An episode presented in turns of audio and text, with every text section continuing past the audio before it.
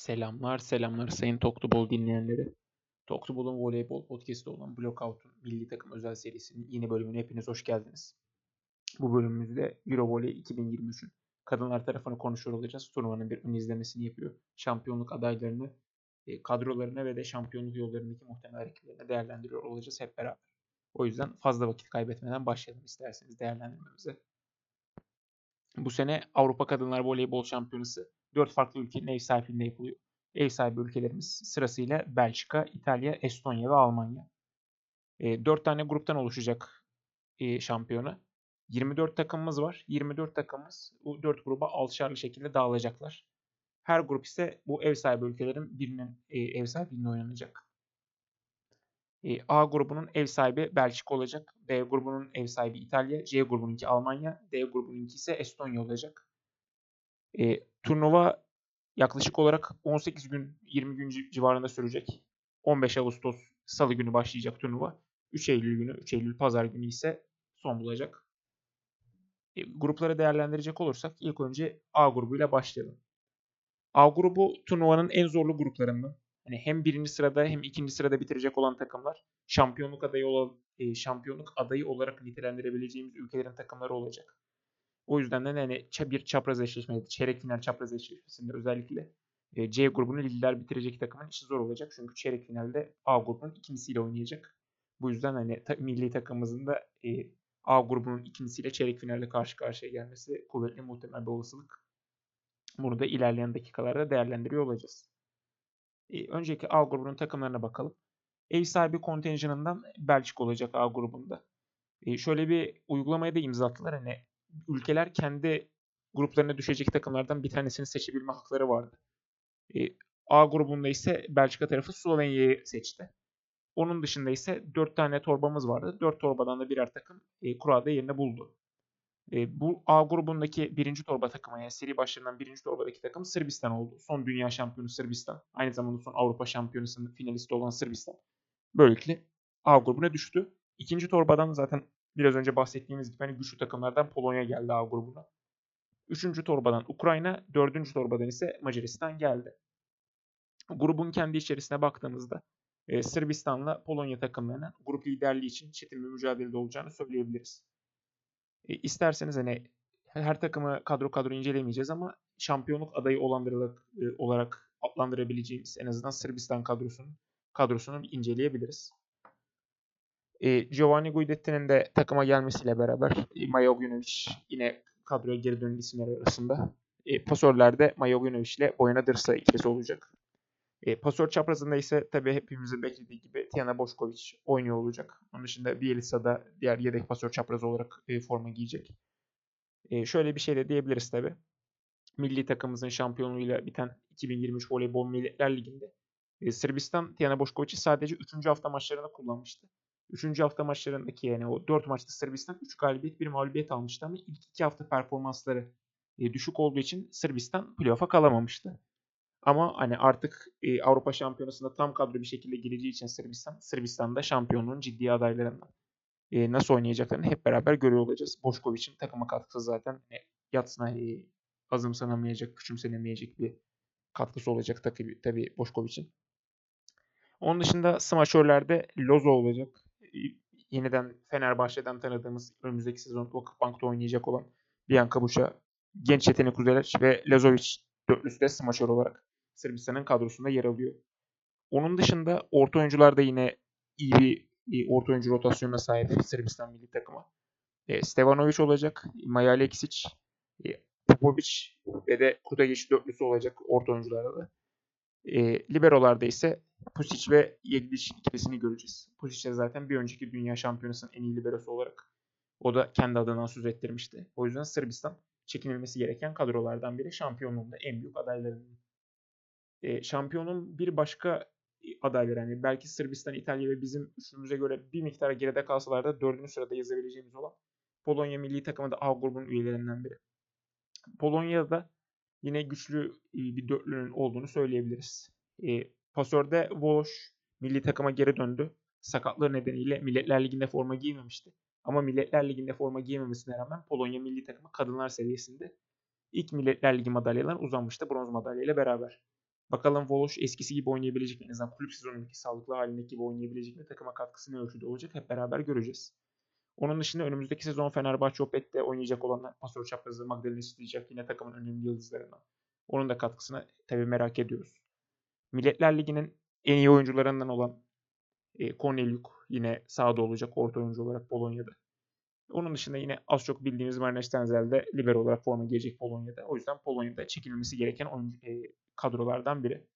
Sırbistan'la olan maçlarını merak ediyoruz tabii. Sırbistan-Polonya maçı hani grubun nasıl şekilleneceğini bir miktar belirleyecek zaten.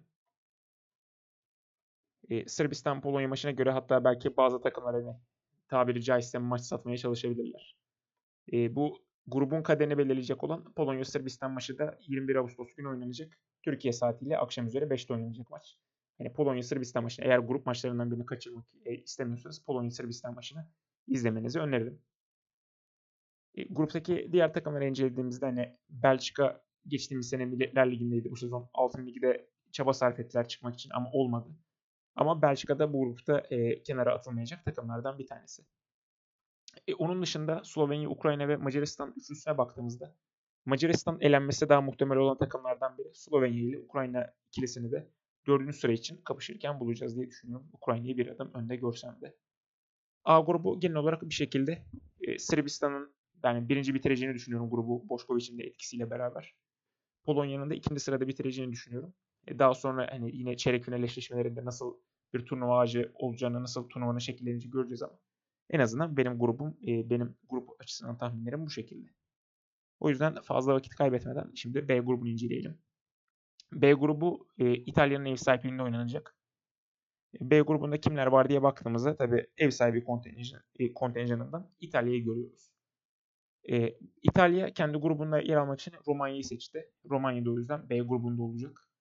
Onun dışında geri kalan yani torbalardan kimlerin geldiğinize, e, geldiğine baktığımızda da B grubuna birinci torbadan Bulgaristan geldi. Hani birinci torba takımlar için Bulgaristan yani çok kolay bir takım oldu. İtalya için çok avantajlı bir kura. İkinci torba takım olarak Hırvatistan geldi. Bu sezon Milletler Ligi'nden düşen Hırvatistan. Yine grubun e, yabana atılmayacak takımlarından bir tanesi. Onun dışında e, gruba 3. torbadan Bosna Hersek, 4. torbadan da İsviçre geldi. Bosna Hersek ile İsviçre'yi zaten grubun daha zayıf takımları olarak görüyoruz. E, burada değerlendirmemizde e, yani İtalya milli takımı her ne kadar e, bayağı iç karışıklık yaşa, e, yaşasalar da e, grubu lider bitirmesi en muhtemel takım İtalya olacak. E, onun dışında Hırvatistan ve Bulgaristan 2 ve 3. sıralarda olacağını düşünüyorum. 4. sırada hani Romanya, Bosna Hersek ve İsviçre'nin çekişeceğini görebiliriz. Yani Romanya'da bir adım önde görüyorum bunlara göre. E, turnuvanın şampiyonluk adayları olarak nitelendirebileceğimiz İtalya milli takımında bir kadrosuna bakalım.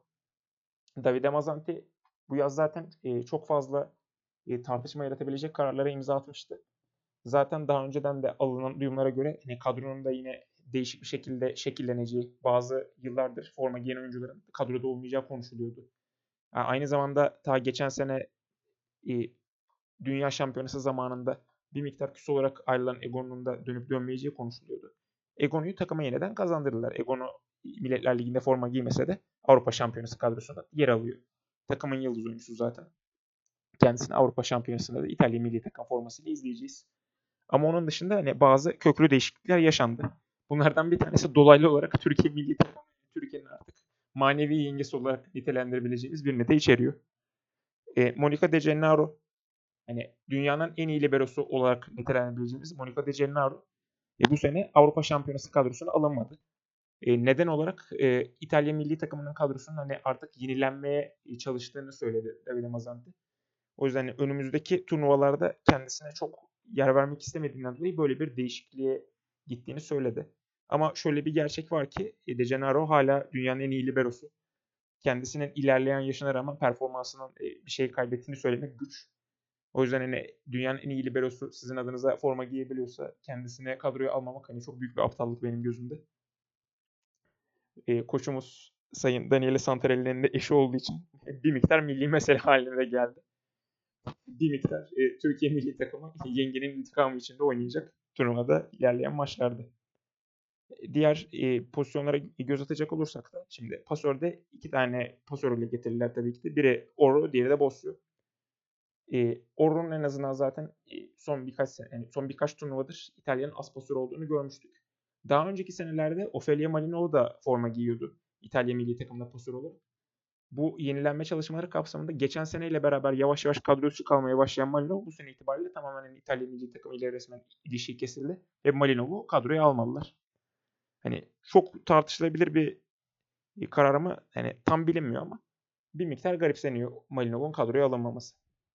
Onun dışında zaten liberolarda hani De Gennaro'nun alınmamasının ne kadar büyük bir hata olduğunu, ne kadar büyük şaşkınlık yarattığından bahsetmiştik. E, liberolarda ise Fersino ile Parocchiali ikilisi forma giyecek İtalya milli takımında. E, smaçörlere geldiğimizde yani aslında hani 4 veya 5 smaçör olarak niteleyebileceğimiz bir formatla oynayacaklar. E, smaçörlerde en iyi olarak e, Miriam Silla tabii ki de İtalya'da oynayacak. Yani yıllardır İtalya milli takımının vazgeçilmez isimlerinden. Onun dışında takım içi dengelerin bir miktar e, bozulmasına yol açan Elena Pietrini'nin de burada olacak. Ya birazcık magazinsel bir şekilde konuşacak olursak da daha önceki yıllarda hani İtalya milli takımında düzenli olarak forma giyen Raffaele Folli'nin eski sevgilisinin e, şu anki sevgilisi, şu anki nişanlısı konumunda Elena Pietrini. Yani o yüzden İtalya milli takımının her ne kadar e, Folli e, sosyal medya üzerinden Pietrini ile e, eski sevgilisinin fotoğraflarını beğense de bir miktar en azından takımda bir garipliğe yol açtığını düşünüyorum. O yüzden Pietri'nin de bir miktar takım içi dengelere zarar verdiğini düşünüyorum. Elena Pietri'nin de e, İtalya milli takımının bu Avrupa Şampiyonası'ndaki smaçör kadrosunda olacak. Onun dışında Alice Grade var ve Omori'yi dörtlüsü olacak smaçörlerde. Aynı şekilde hani aslında bir pasör çaprazı olan e, ama bu Avrupa Şampiyonası'nda smaçör pozisyonunda forma giymesini beklediğimiz e, çiçeği burnunda İtalyan vatandaşı Ekaterina Antropova ise yine takımın kadrosunda olacak. E, Antropova'nın İtalyan vatandaşının İtalyan pasaportunu yetiştirmek için İtalya Voleybol Federasyonu çok çaba sarf etti.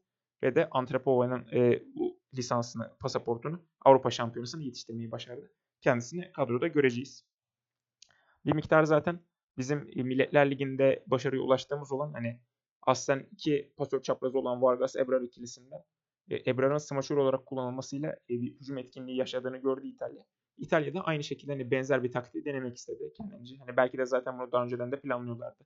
Çünkü Antrepova'nın e, İtalya milli takımına katılacağı daha önceki senelerden belliydi. Kendisine sadece lisans e, problemi bu sene çözüldü. Onlar da dediğim gibi hani Milletler Ligi'nde bizi başarıya ulaştıran Vargas Ebrar formülünü e, kendileri de Egon'u Antropova ikilisiyle deneyecekler. E, diğer pasör çapası zaten biraz önce dediğimiz gibi Paulo Egon'u milli takıma geri döndü. Kendisinin nasıl bir performans göstereceğini hep beraber hani bakıyor olacağız, merakla bekliyor olacağız. E, onun dışında hani üçüncü pasör çapraz olarak ama Antropova'nın smaçör oynayacağını düşündüğümüz için aslında Egon'un yedeği olarak da Envakolor forma giyecek. Ki hani Mazante'nin dediğine göre aslında e, Egon'un bir miktar yedek kalabileceğini, Envakolor'un ise as, as olarak forma giyebileceğini söylüyor.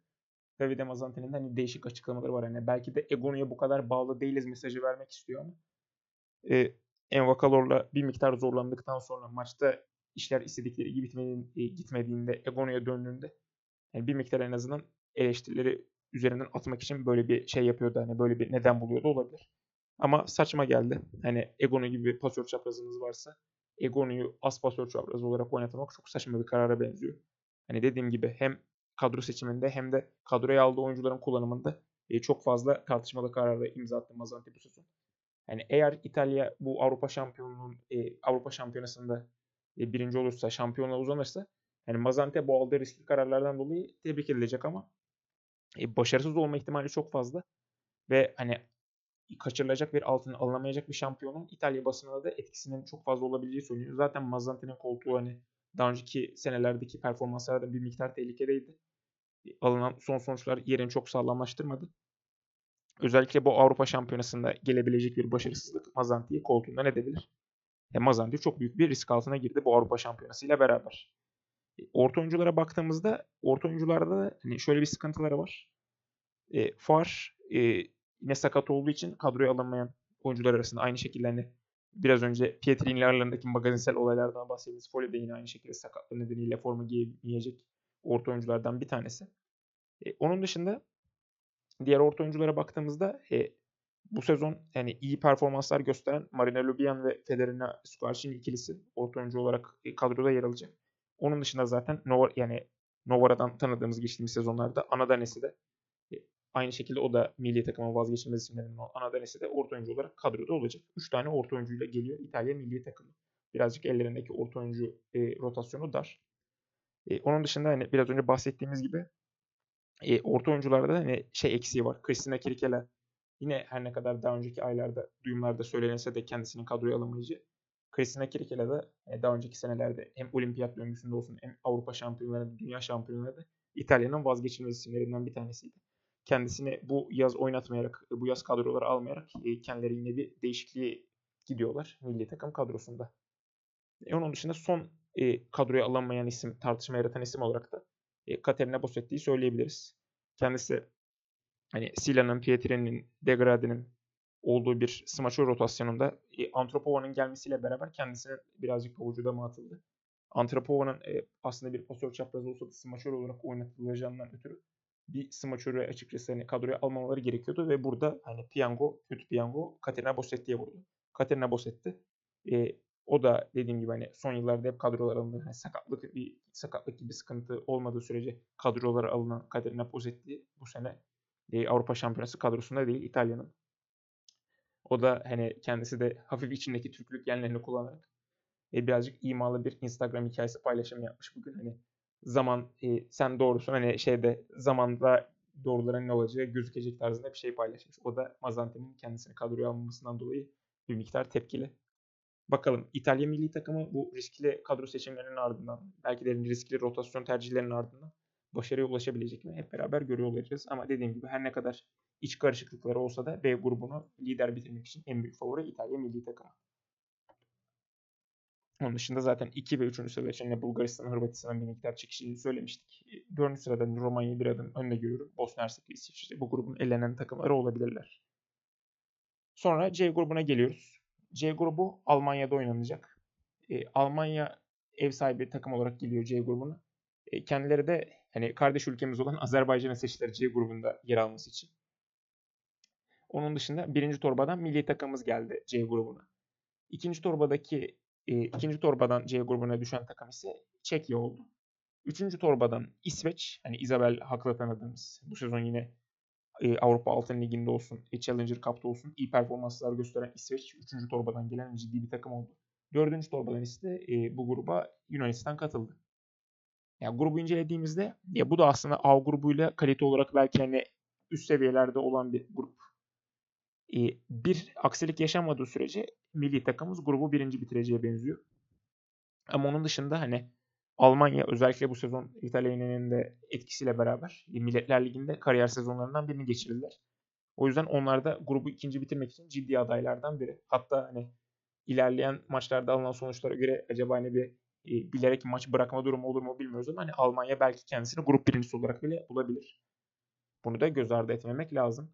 Onun dışında dediğimiz gibi hani hak önderliğinde gelişen bir İsveç var. Kendileri Challenger Cup'ta e, yakınından döndüler açıkçası e, Milletler Ligi'nin. Onlar da hani grubu 3. sırada bitirmek için e, adaylardan bir tanesi. Onun dışında e, Azerbaycan ve Çekya'ya bakıyoruz. Azerbaycan'da Raymova'nın dönüşü var milli takıma. O Azerbaycan'ı belki bir adım öne taşıyabilir. Yunanistan grubu sonuncu bitirme adaylarından. Çekya ile Azerbaycan'da ise grubu 4. sırada bitirip üst tura isimlerini yazdırmak için e, kapışacak takımlar arasında olacaklar. Yani bu grubun şampiyonluk adayı olarak tabii ki de yani son Milletler Ligi şampiyonu olarak bizim milli takımımız var. Zaten daha önceki senelerde ne kadar Milletler Ligi şampiyonu olamasak da Avrupa Şampiyonası'nda finaller gördük, üçüncülükler gördük. Hani son birkaç Avrupa Şampiyonası hep madalya tarafındayız. O yüzden hani bu şampiyonada neden bir şampiyonluk olmasın? Hep beraber bekliyor olacağız. Orada da hemen bir takımımızı değerlendirelim. Normalde 16 kişilik bir kamp kadromuz vardı. 16 kişilik kamp, e, kamp kadrosundan iki oyuncumuz eksilecekti. E, ilk önce kimlerin alınmadığına bakalım. Ya smaçörlerden acaba iki kişi mi çıkarılacak yoksa bir smaçör bir libero mu çıkarılacak o bekleniyordu. E, Milletler Ligi final etabında bildiğiniz gibi 3 tane libero ile oynamıştık. Birine smaçör forması giydirmiştik maçlar boyunca. Acaba dedik hani 3 libero ile mi gideceğiz yoksa 2 libero olarak gidip hani bir libero bir smaçör geniş kadrodan çıkarılacak mı diye bekliyorduk. E, ama Milletler Ligi'nin final haftasında başarıya götüren formülden açıkçası caymadı Daniele Santarelli. Ve 3 liberoyu da e, Avrupa Şampiyonası'na götürme kararı aldı. Yine Milletler Ligi'nin son haftasında olduğu gibi E, smaçörlerim, e, smaçörlerimizden bir tanesi aslında e, libero olarak oynayacak. Aslında ters oldu. E, liberolarımızdan biri aslında smaçör forması giyecek. Manşet hattında takıma katkı vermeye çalışacak. E, kadrodan çıkartılan iki oyuncu iki smaçör oldu. Bunlardan bir tanesi Milletler Ligi'nin ilk haftalarında hazırlanırken e, parmağından bir sakatlık geçiren Tuğba Şenol İvegün oldu. Kendisi zaten Milletler Ligi'nde forma giymemişti. E, Avrupa Şampiyonası kamp kadrosuna alındı. Hazırlık maçlarında oynadı.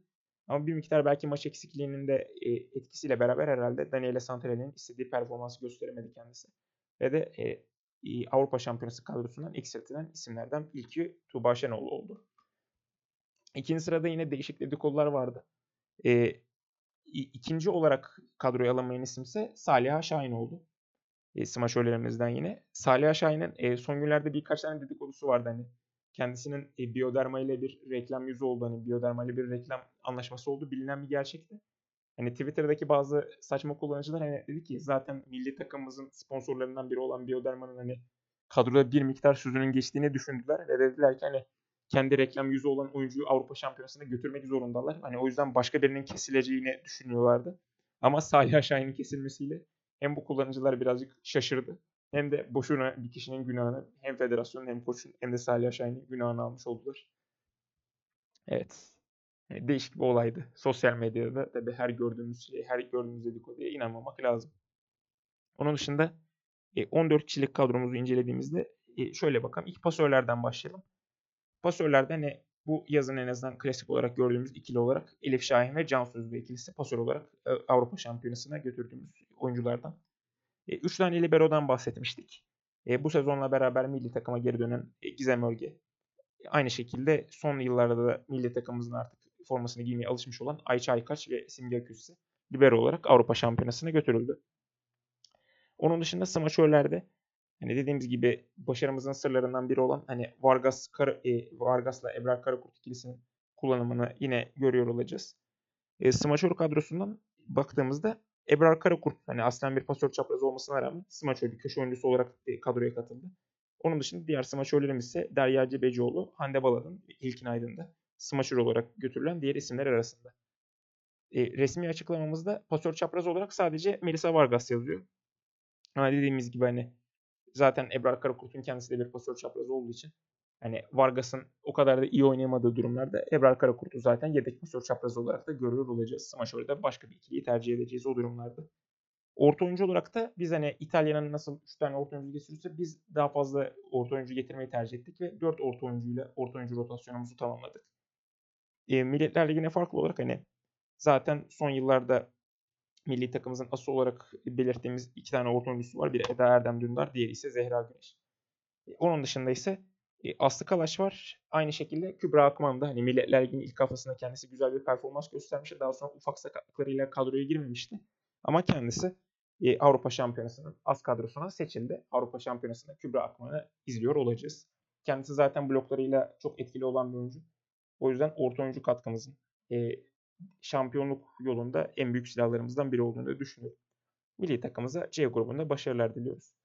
Yani grubun sıralamasına bakıyor olduğumuzda da dediğimiz gibi hani A grubunun ikincisiyle çeyrek finalde eşleşeceği için bu C grubunun birincisi hani bir miktar temkinli olarak yaklaşacaklar e, takımlar kuraya ama hani büyük bir ihtimal dediğimiz gibi hani A grubunu Polonya ikinci sırada bitirirse milli takımımızın birinci bitirdiği senaryoda C grubunu e, Polonya ile bir çeyrek final eşleşmemiz olası gözüküyor bekliyor olacağız. İkinci sırada hani Almanya milli takımının ikinci sırayı alacağını düşünüyorum. Özellikle bu sene yükselen performanslarıyla beraber. Üçüncü sıra için İsveç çok büyük bir aday.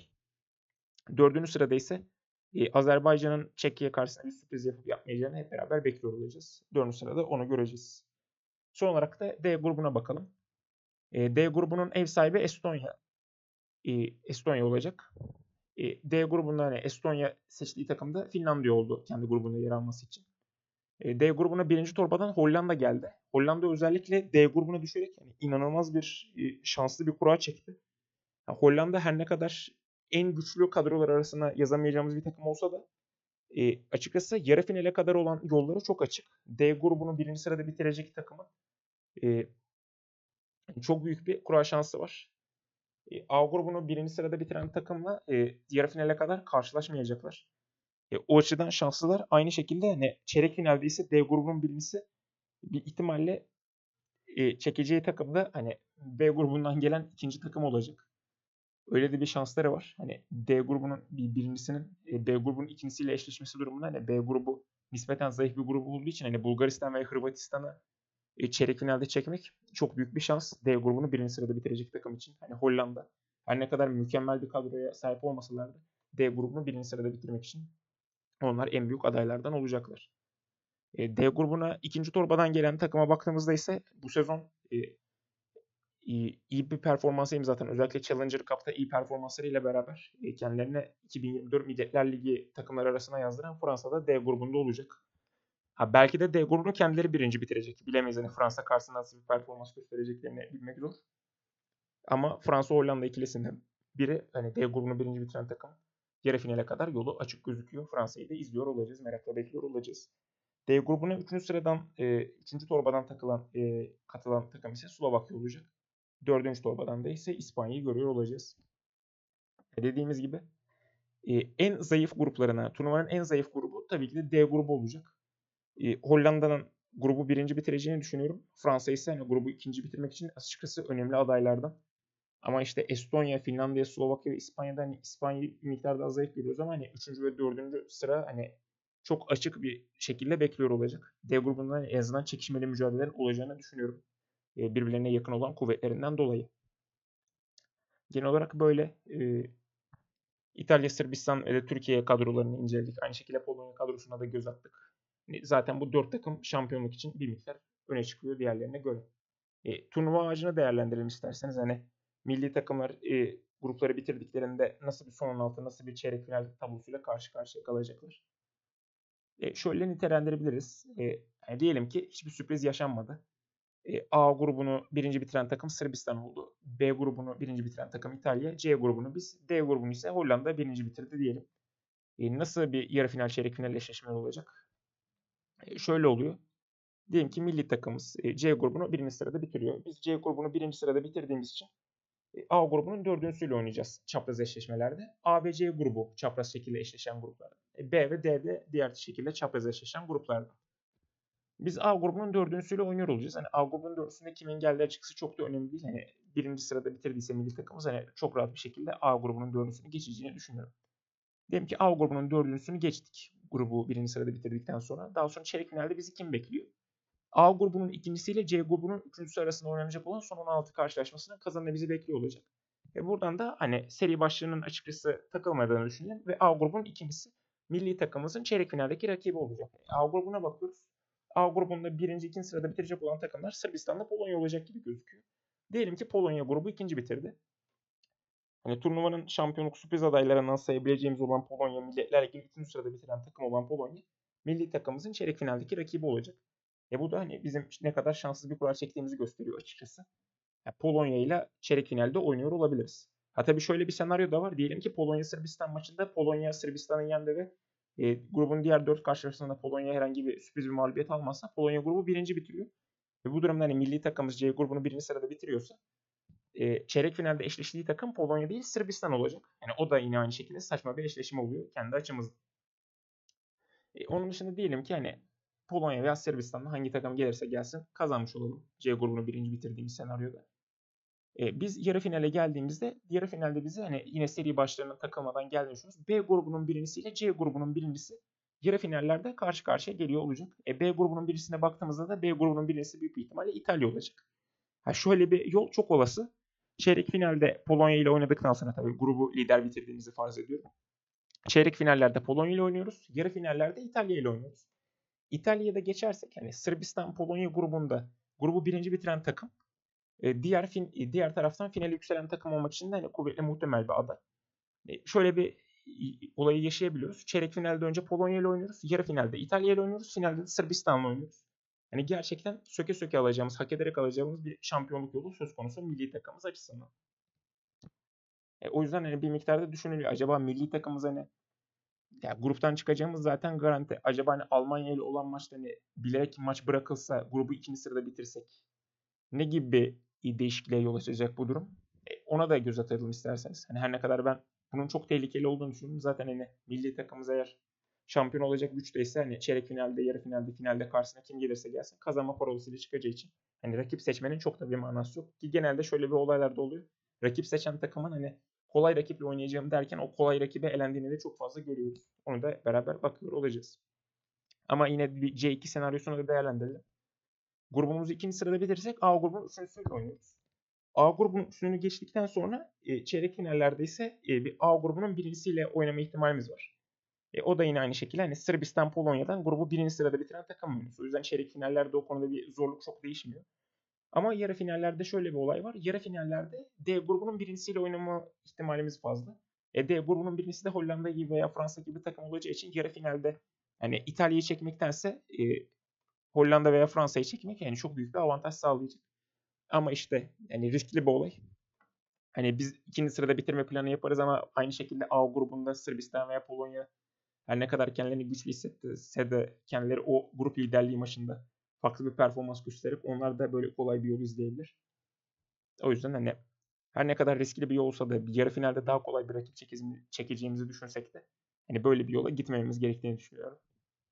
E, tabii bir de şöyle değerlendirebiliriz. Hani bizim milli takımımızın kura yolları hani en kötü kura yollarından hani dediğimiz gibi. Çeyrekte Sırbistan veya Polonya, yarı finalde İtalya, finalde ise işte Sırbistan Polonya'nın grup birincisiyle oynama ihtimalimiz çok fazla. E, biz bu kadar şanslısız ama diğer tarafta çok şanslı olan bir takım var. Hani biraz önce de bahsettiğim gibi D grubunu birinci sırada bitiren takımın yolu çok açık. Yani D grubu ben Hollanda birinci sırada bitirecek diye göz atıyor hani söylüyorum ama Hollanda veya Fransa'dan bir işte D grubunu birinci bitirdikten sonra onların yolu şu şekilde gerçekleşecek. E, B grubunun dördüncüsüyle oynayacaklar. E, B grubunun dördüncüsünü geçtikten sonra çeyrek finalde eşleşecekleri takım B grubunun ikincisi olacak büyük bir ihtimalle. Yani D grubunun üstüne elendiklerini e, düşünmüyorum. B grubunun ikincisi olarak kimler gelebilir? Hırvatistan veya Bulgaristan gelecek. Çeyrek finalde o D grubunu birinci sırada bitiren takım Hırvatistan veya Bulgaristan'la oynayacak. Onları geçtikten sonra ancak yarı finalde A grubunun birincisi gibi tehdit kendilerini bekliyor. E, A grubunun birincisi de Sırbistan veya Polonya olacak. Ya Hollanda açısından dediğimiz gibi hani belki kadro niteliklerine baktığımızda kendileri buraya gelen kadro arasında hani belki 6. veya 7. sırada yerleştirebileceğimiz bir kadro kalitesine sahipler ama e, düzgün bir kurayla beraber kendileri çok rahat bir şekilde e, yarı finale atabilirler. E, yarı finalde diyelim ki Polonya veya Sırbistan'a kaybettiler. Üçüncülük e, maçında oynayacaklar. Her türlü bir madalya şansları olacak. Ya en kötü ihtimalle bedavadan belki dördüncü sırada bitirebilirler şampiyonayı. O yüzden kendileri çok şanslı bir kura çekti. Genel olarak böyle nitelendirilebiliriz kendilerinin durumunu da. Ee, tabii şey de final etabının nerelerde oynanacağını da bakalım. Dediğimiz gibi hani grup aşamaları dört farklı ülkede oynanacaktı. E, bunlardan e, dördünü bir kere daha hatırlatacak olursak Belçika'da, İtalya'da, Estonya'da ve de Almanya'da oynanacak bu gruplar. Daha sonra e, her grupta ilk dört sıradaki takım son 16 turuna kaldıktan sonra iki ülkeye düşüyor ev sahipliği. E, son 16 turunda ev sahipliği artık İtalya ile Belçika'ya tamamen kayacak. Bunlarda da İtalya'da hani Floransa e, Belçika'da ise Brüksel'in ev sahipliği yaptığını göreceğiz.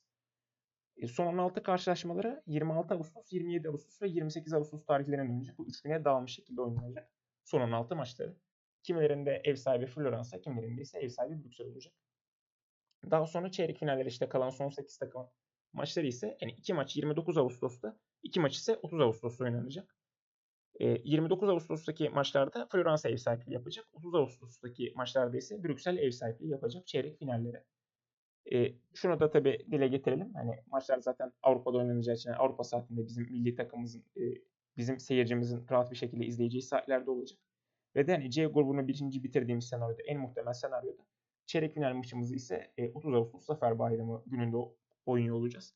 O yüzden hani çeyrek finale ayrı bir motivasyonla çıkacağımızı düşünüyorum turnuvanın ilerleyen zamanlarında. Tabii hani elendiğimizi düşünmüyorum. Hani o kadar hani büyük favorilerden biri olarak geliyoruz turnuvaya. Yarı final karşılaşmaları 1 Eylül tarihinde oynanacak. E, artık hani final etabında yarı final, final ve üçüncülük maçı e, Belçika'nın Brüksel kentinde oynanacak. Yarı finaller dediğimiz gibi iki yarı finalde 1 Eylül günü oynanacak. Daha sonra 2 Eylül Cumartesi günü e, ara var. Hiçbir maç oynanmayacak. E, 3 Eylül günü ise artık turnuvanın son karşılaşmaları oynanacak. Öncelikle üçüncülük maçı oynanacak. En sonunda zaten final karşılaşması da yine Brüksel'de olacak. Hep beraber hani bakacağız artık. E, Avrupa Şampiyonası'nda Eurovolley 2023 edisyonunda e, şampiyonu, e, şampiyonluğa kim ulaşacak? Merakla bekliyor olacağız. Milli takımımız e, Voleybol Milletler Ligi'nde bu sezon aldığı şampiyonlukla beraber o şeytanın bacağını kırdı. Bakalım Avrupa Şampiyonası'nda yine o şeytanın bacağını kırıp e, altın madalyaya ulaşabilecek miyiz? Hep beraber görüyor olacağız. Onun dışında hani İtalya, Sırbistan ve Polonya'da şampiyonluğun ciddi adaylarından. Bakalım yani Egon'un İtalya milli takımına geri dönüşü, İtalya'da Mazante'nin değişik kadro tercihleri, değişik rotasyon tercihleri e, nasıl bir sonuca yol açacak İtalya açısından? Hani şampiyonlukla sonuçlanıp e, Mazante göklere mi çıkarılacak yoksa yani en kötü bir üçüncülük veya e, gümüş madalya senaryosunda bile Mazante'nin dediğim gibi koltuğu ciddi anlamda sallanabilir.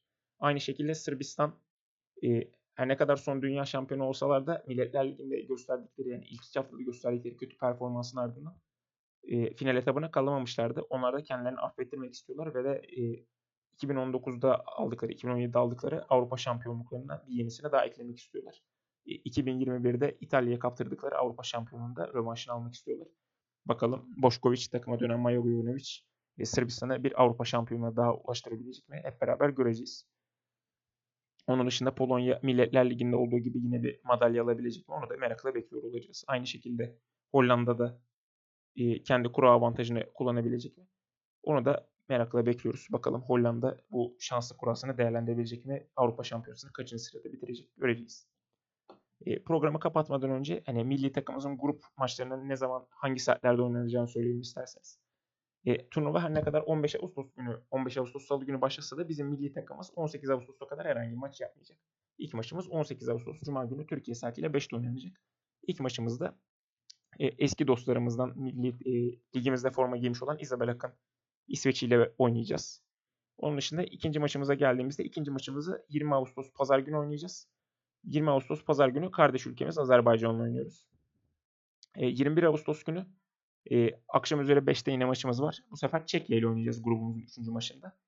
E, 4. maçımızda ise 23 Ağustos Çarşamba günü oynuyoruz. E, 4. maçımızda ise e, rakibimiz Yunanistan olacak. Bu da yine akşam üzere 5'te oynanacak. Ve grubumuzun son maçında yani liderlik için sahaya çıkacağımız maçta e, 24 Ağustos günü e, 24 Ağustos Perşembe günü akşam 8'de Almanya ile oynuyor. Yani büyük bir ihtimalle iki takım da daha önceki maçlarında bir sürpriz yaşamayacak buraya gelene kadar. İki takım da 4 galibiyetle grup liderliği için sahaya çıkıyor olacak. O yüzden bu Türkiye-Almanya mücadelesi de hani kesinlikle izlenmesi gereken maçlardan. Hani eğer çok yoğunsanız e, grubumuzdaki maçların hepsini takip edemiyor olacaksanız bu 24 Ağustos gün oynanacak olan maçı izlemenizi öneririm diyelim. Evet beni dinlediğiniz için teşekkür ediyorum. Hani umarım Avrupa Şampiyonası öncesi genel bir kadro değerlendirmesi olarak hani güzel bir değerlendirme olmuştur sizin için. Az çok nelerin beklediğini, nasıl bir turnuva ağacını beklediğini, yarı finalde ve çeyrek finalde rakiplerimizin kimler olabileceğini öğrenmişsinizdir. Aynı şekilde e, kadroları da umarım yeteri kadar iyi açıklayabilmişimdir. Neden İtalya milli takımında bazı sıkıntılar var. İşte neden Sırbistan'da bazı oyuncular kadroya döndü umarım yeteri kadar açık olabilmişimdir. Sizlere efendim keyifli bir Avrupa Şampiyonası diliyorum. Umarım milli takımımızın şampiyonu sonuçlanan bir başka turnuva daha olur. Evet, güzel bir Avrupa Şampiyonası olması dileğiyle. O zaman şimdilik hoşçakalın efendim. İyi seyirler.